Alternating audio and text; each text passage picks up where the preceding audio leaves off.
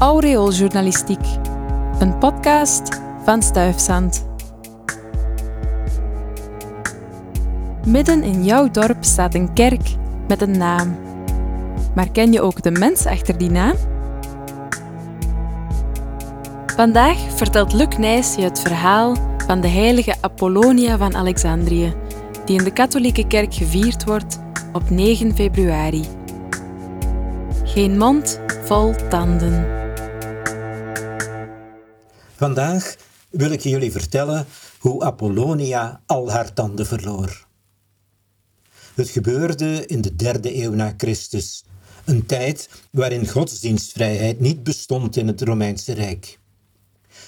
De vriendelijke Apollonia, die in Egypte woonde, had haar leven volledig aan Jezus gewijd en wou dat ook blijven doen. Dat was helaas buiten de Romeinen gerekend. Op een bange nacht bonkte er een opgejutte menigte op haar deur. Ze werd uit haar huis gesleurd en gedwongen om te offeren tot de Romeinse goden. Daar kon natuurlijk geen sprake van zijn. Ze weigerde en woedend sloegen de Romeinen haar alle tanden uit de mond. Tussen bloed en spuug door slaagde Apollonia erin om duidelijk te maken dat ze trouw zou blijven aan Jezus. Toen ging het van kwaad naar erger. Er werd een brandstapel klaargemaakt.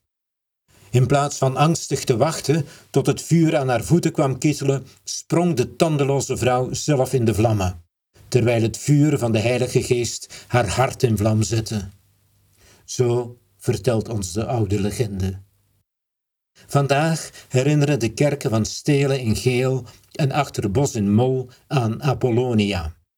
Maar ze is nog beter bekend als patroonheilige van tandartsen en mensen die lijden aan tandpijn.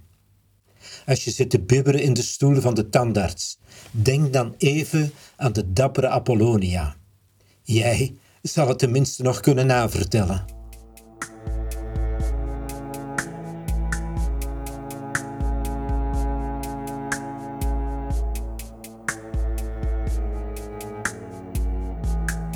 Dit was een podcast van Stuifzand en de klassen Woord en Audio Engineering van de Geelse Academie voor Muziek, Woordkunst, Drama en Dans, met steun van de Vlaamse overheid.